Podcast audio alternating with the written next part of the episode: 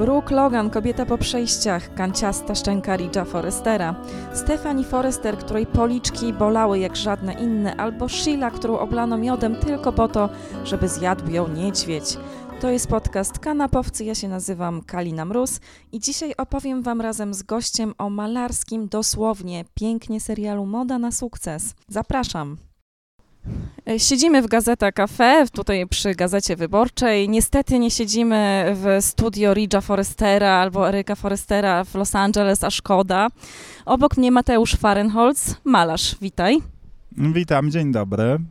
Malujesz e, doskonałe, e, urocze, zabawne, piękne obrazki i ostatnio Ostatnio zacząłeś się inspirować modą na sukces, tematem dzisiejszego odcinka. I bardzo mnie interesuje e, to, jak na to wpadłeś, dlaczego akurat ten serial, dlaczego nie na przykład Dynastia, no bo przecież Krystal e, to jest też bardzo inspirująca postać do malowania, mam wrażenie, a ty jednak się wziąłeś za tę operę mydlaną, no jedną z naj, najdłuższą na świecie chyba w tej chwili, w każdym razie w księgach Guinnessa jest. E, no to jest na pewno jedna z najdłużej trwających oper mydlanych. Nie wiem, czy najdłuższa, bo wydaje mi się, że Guiding Light, amerykańska opera mydlana, ma dłuższy też ze względu na to, że zanim stała się telenowelą, funkcjonowała jako słuchowisko radiowe. Tam jeszcze w latach 40. to nie przytoczę dokładnych dat, bo nie pamiętam. Dlaczego moda na sukces? No wydaje mi się, że ja, jako rocznik 8-8, nie miałem za bardzo możliwości mieć styczność z dynastią że załapałem się głównie na modę na sukces, która w Polsce w latach 90. była takim hitem telewizyjnym, szczególnie wśród babć, przedszkolanek, e, opiekunek ze świetlicy i właśnie trochę nieświadomie jako dziecko miałem bardzo dużo styczności ze wszystkimi postaciami i tak mam wrażenie, że mam to gdzieś wytatuowane w mózgu przez to, że jako dziecko byłem tak, na, udało mi się tak nasiąknąć tymi wszystkimi dramatami z mody na sukces.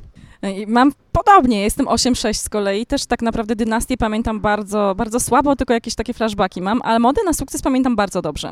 I właśnie oglądałam w latach 90. z mamą i pamiętam, jak to się w ogóle pojawiło na polskim rynku, to był chyba 94 rok e, i doskonale pamiętam, że na początku się to oglądało też tak na serio w miarę, że to, to były takie rzeczy, które się przeżywało, to czy ta Brooke e, jakby zdobędzie Ridge'a, czy Ridge wybierze Taylor, e, to dopiero z czasem zaczęliśmy to oglądać przymrużeniem oka. Dla nas to jednak było coś nowego. Tak, myślę, bo wtedy jak Moda na sukces weszła, to ogólnie w polskiej telewizji zaczęły pojawiać się różne zagraniczne telenowele, latynoskie telenowele, Luz Maria. Kto pamięta Luz Maria? Ja pamiętam. I właśnie w, y, Moda na sukces była jedyną taką amerykańską odsłoną tego fenomenu. I faktycznie na początku ludzie trochę nie wiedzieli, o co w tym chodzi, nie wiedzieli, że to jest takie absurdalne, no ale z czasem trochę skumali, że po prostu wszystko się może zdarzyć. Dużo śmierci tych samych osób. Tak, no właśnie teraz sobie przypominałam przed naszym spotkaniem e, najlepsze uderzenie w policzek, najlepsze policzki w serialu i uświadomiłam sobie, jakie to było doskonałe. Po prostu pamiętam, jak Stefani po prostu z takim rozmachem uderza Brooke. E, to jest number one tego rankingu i naprawdę pomyślałam sobie, kurczę, nie no, to jest naprawdę super śmieszne. Poza tym aktorka, która gra Stefani, czyli Susan Flannery, zresztą, e, która dostała Złoty Glob w 75 roku e, za film... Płonący wieżowiec. Mało kto wie, że Susan Flannery, odtwórczyni roli Stephanie, jest jedną z niewielu gwiazd mody na sukces, które miały jakąkolwiek karierę poza serialem. Ona zanim zaczęła grać Stephanie, co już było takim trochę gwoździem do trumny jej kariery, aktorskiej. Miała dosyć udaną karierę i pamiętam nawet ja ją z Płonącego Wieżowca, to kultowy film moim zdaniem i ona tam ma małą rolę, chyba dosyć szybko wypada przez okno i umiera, ale jest tam jako taka młoda aktorka i chyba właśnie za to dostała tego Złotego Globa.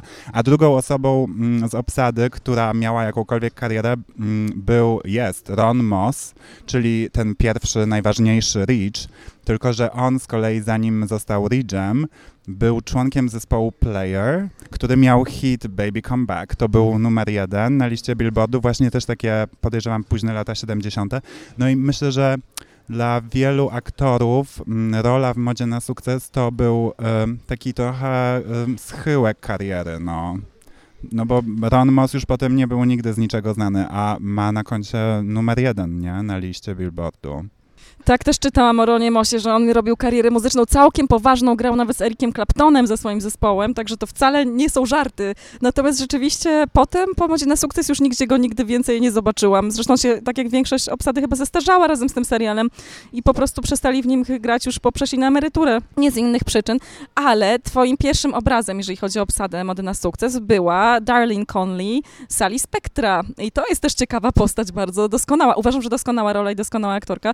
Dlaczego akurat ją postanowiłeś namalować jako pierwszą? To mnie ciekawi. Znaczy ona była super charakterystyczną postacią i chyba jedyną kobietą w Modzie na sukces, y, którą często było widać przy pracy, co mi uświadomiła koleżanka właśnie tam y, moja redakcyjna na górze, y, że po prostu nigdy nie było widać pracującego Ridge'a na przykład za bardzo, a, ba, a Sally Spectra non-stop chodziła z ołówkiem za uchem albo właśnie opinała jakieś materiały na modelkach i tak dalej.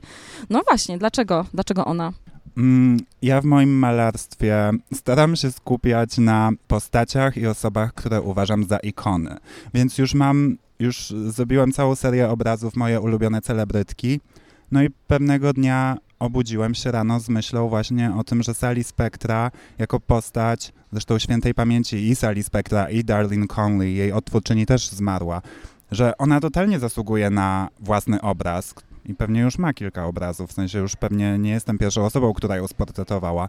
Dla mnie to jest bardzo silna, bardzo barwna postać, taki rzadko spotykany wtedy w latach 90. przykład takiej pracującej e, kobiety, która ma władzę, i która, ale która też w głębi duszy jest dobrym człowiekiem, bo Sally Spectra często wydawała się być taką, takim wrogiem Stefanii i Foresterów, ale tak naprawdę jak przychodziło co do czego, to okazywało się, że ma dobre serce i że nie jest czarnym charakterem, tylko jest po prostu zdeterminowaną kobietą, która wie, czego chce. Niejednoznaczna postać, a wydawało się na początku, że to będzie taka schematyczna właśnie osoba, a jednak nie, nie, rzeczywiście absolutnie Sally, Sally Spectra zasługuje po prostu na to, żeby być ikoną i ją uwieczniłeś. Zazdroszczę osobie, która nabyła ten obraz, naprawdę.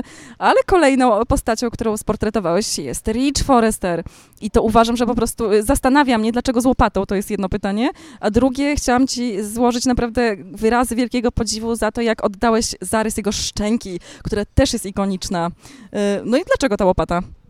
Najpierw powiem o tym zarysie szczęki. E, moim zdaniem Rich ma taką, w sensie Ron Moss ma taką twarz, że naprawdę nie da się jej nie namalować. W sensie nie da się ją namalować źle, bo tak naprawdę wystarczy wziąć kilka takich kanciastych trójkątów i połączyć je i nagle mamy twarz Ridge'a. E, a łopata, bo tak zastanawiałem się, tak nie chciałem namalować Ridge'a po prostu jako Ridge'a, tylko chciałem nawiązać do jakiegoś wątku dużego, skandalicznego i właśnie ktoś ze znajomych podsunął mi temat tego, jak Rich dokonywał nielegalnej ekshumacji ciała Taylor.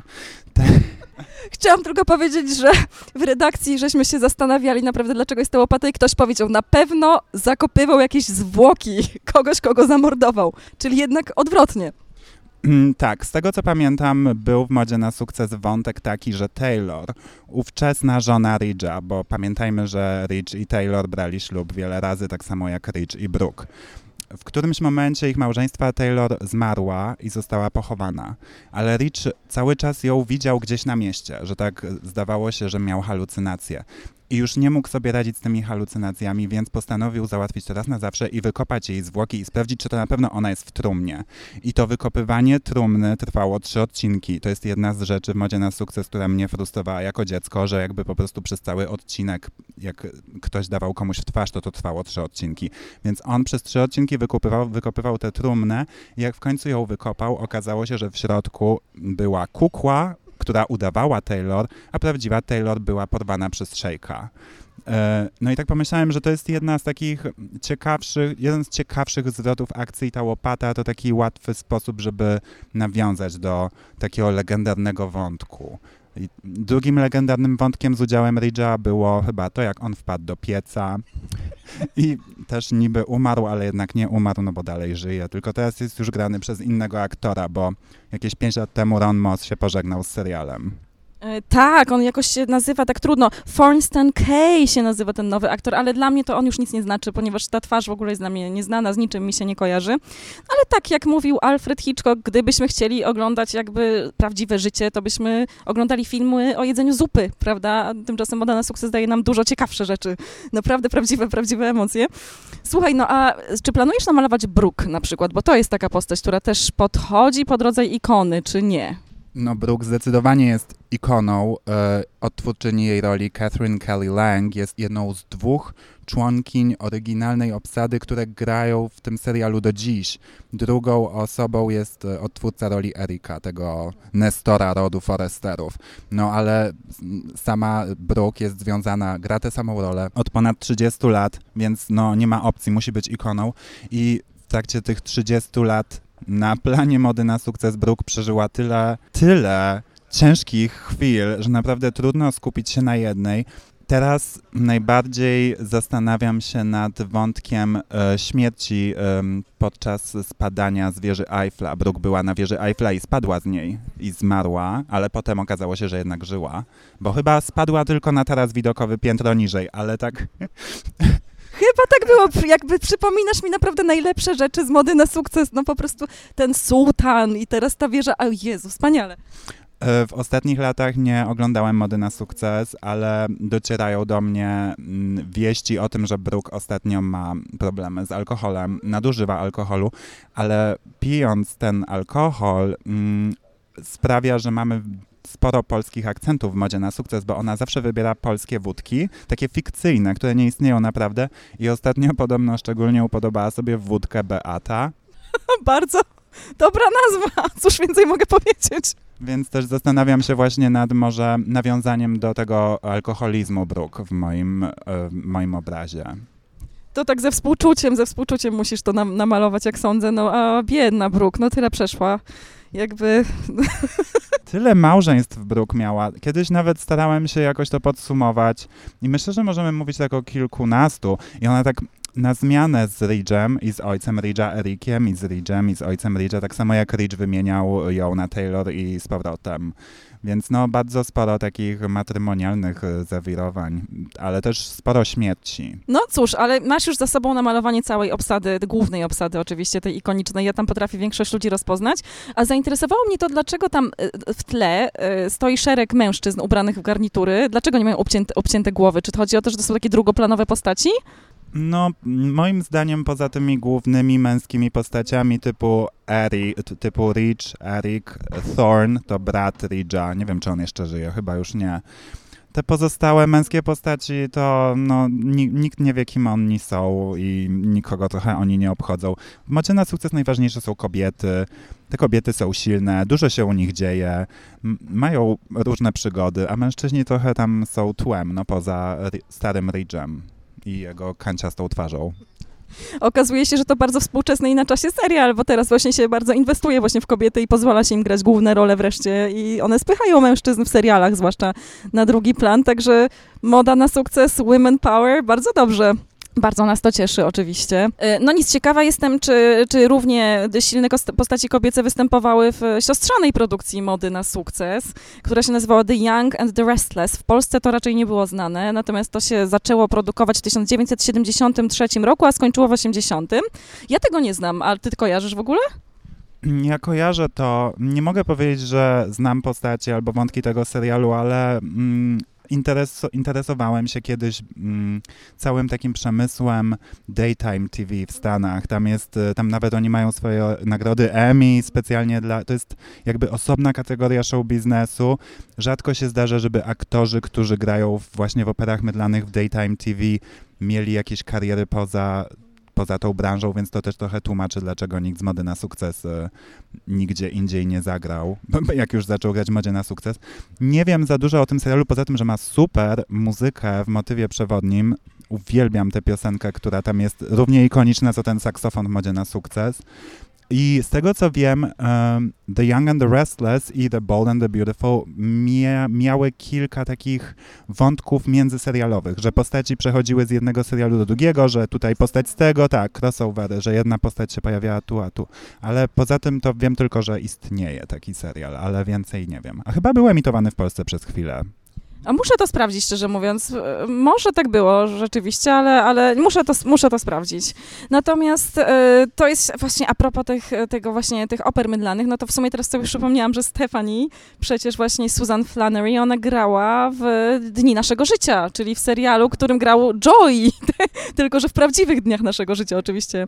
Joey z Przyjaciół. Joey, no, pamiętasz, że Joey z Przyjaciół jakby grał chirurga e, w takim serialu Dni Naszego Życia. To był jakby taka Days of Our Lives, Dni Naszego Życia, dokładnie. Leciało kiedyś w Polsce? Znaczy, Dni Naszego Życia nie leciały nigdy w Polsce, natomiast Stefani, ta aktorka, która grała Stefani, grała w Dniach Naszego Życia rzeczywiście, zanim e, grała w Modzie na Sukces. No, jest kilka przy, przypadków um, aktorów i aktorek, które zaczy, którzy zaczynali w Daytime TV i potem robili większe kariery, na przykład Julianne Moore, która z tego co wiem zaczyna karierę w General Hospital. To też jest jedna. Tak naprawdę jak, nie wiem czy dalej tak jest w Stanach, ale jak ja byłem w Stanach i miałem przyjemność oglądać telewizję w ciągu dnia, no to tak naprawdę można było skakać po tych kanałach i wszędzie się działo to samo. Były te twarze, takie dramatyczne odwracanie się.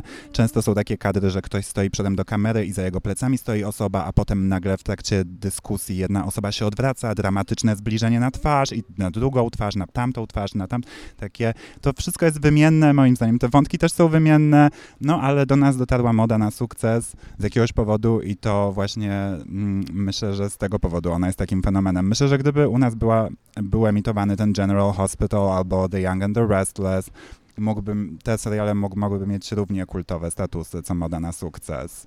Oj, na pewno, zwłaszcza gdyby były pierwsze właśnie, prawda?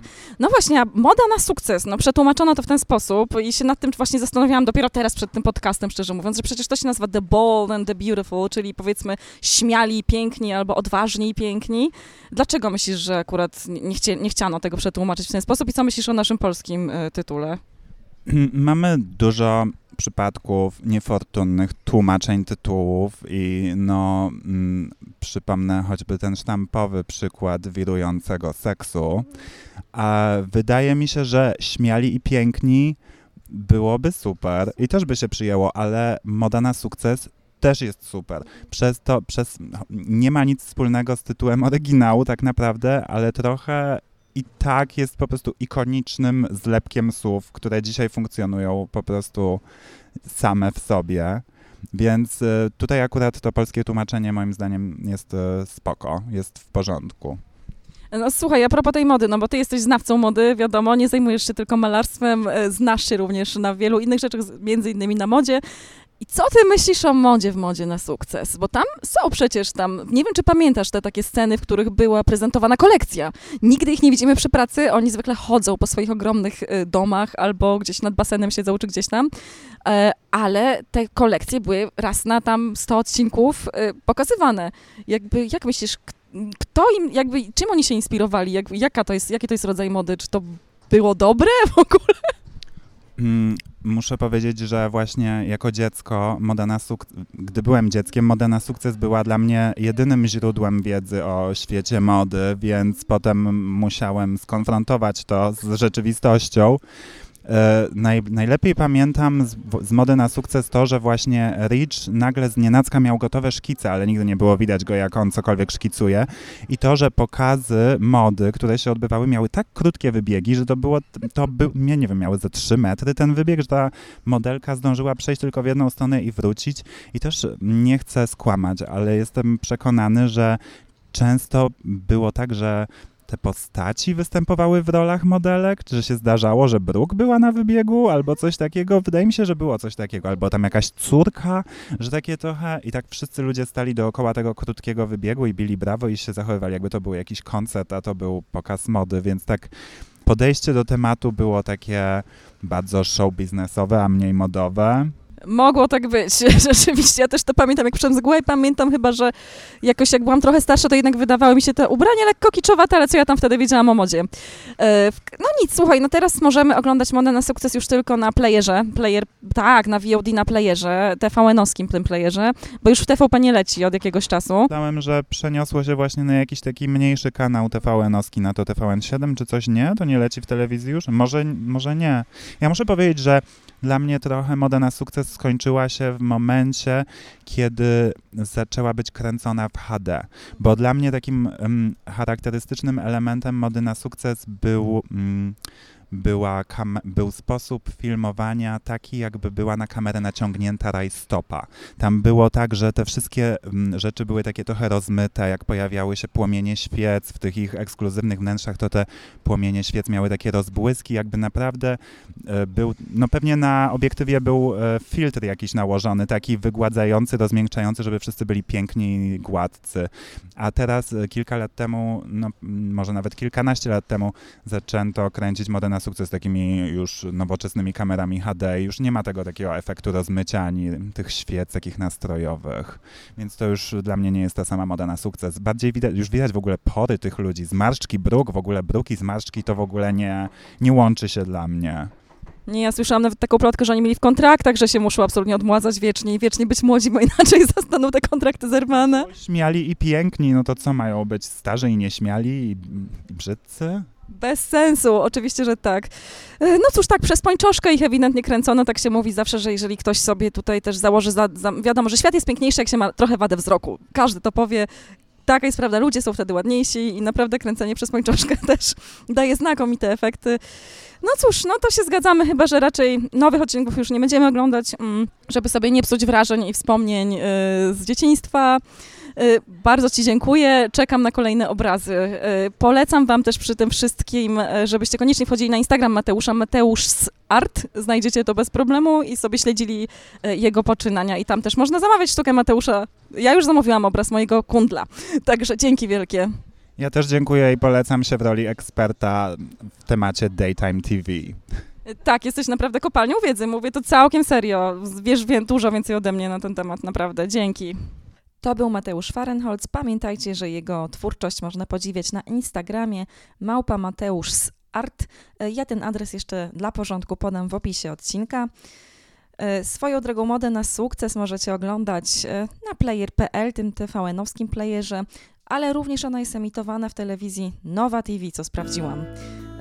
Czyli nie do końca miałam rację, że on się pojawia tylko, tylko na playerze. Rację miał oczywiście Mateusz który ma naprawdę potężną wiedzę w temacie show biznesu i popkultury.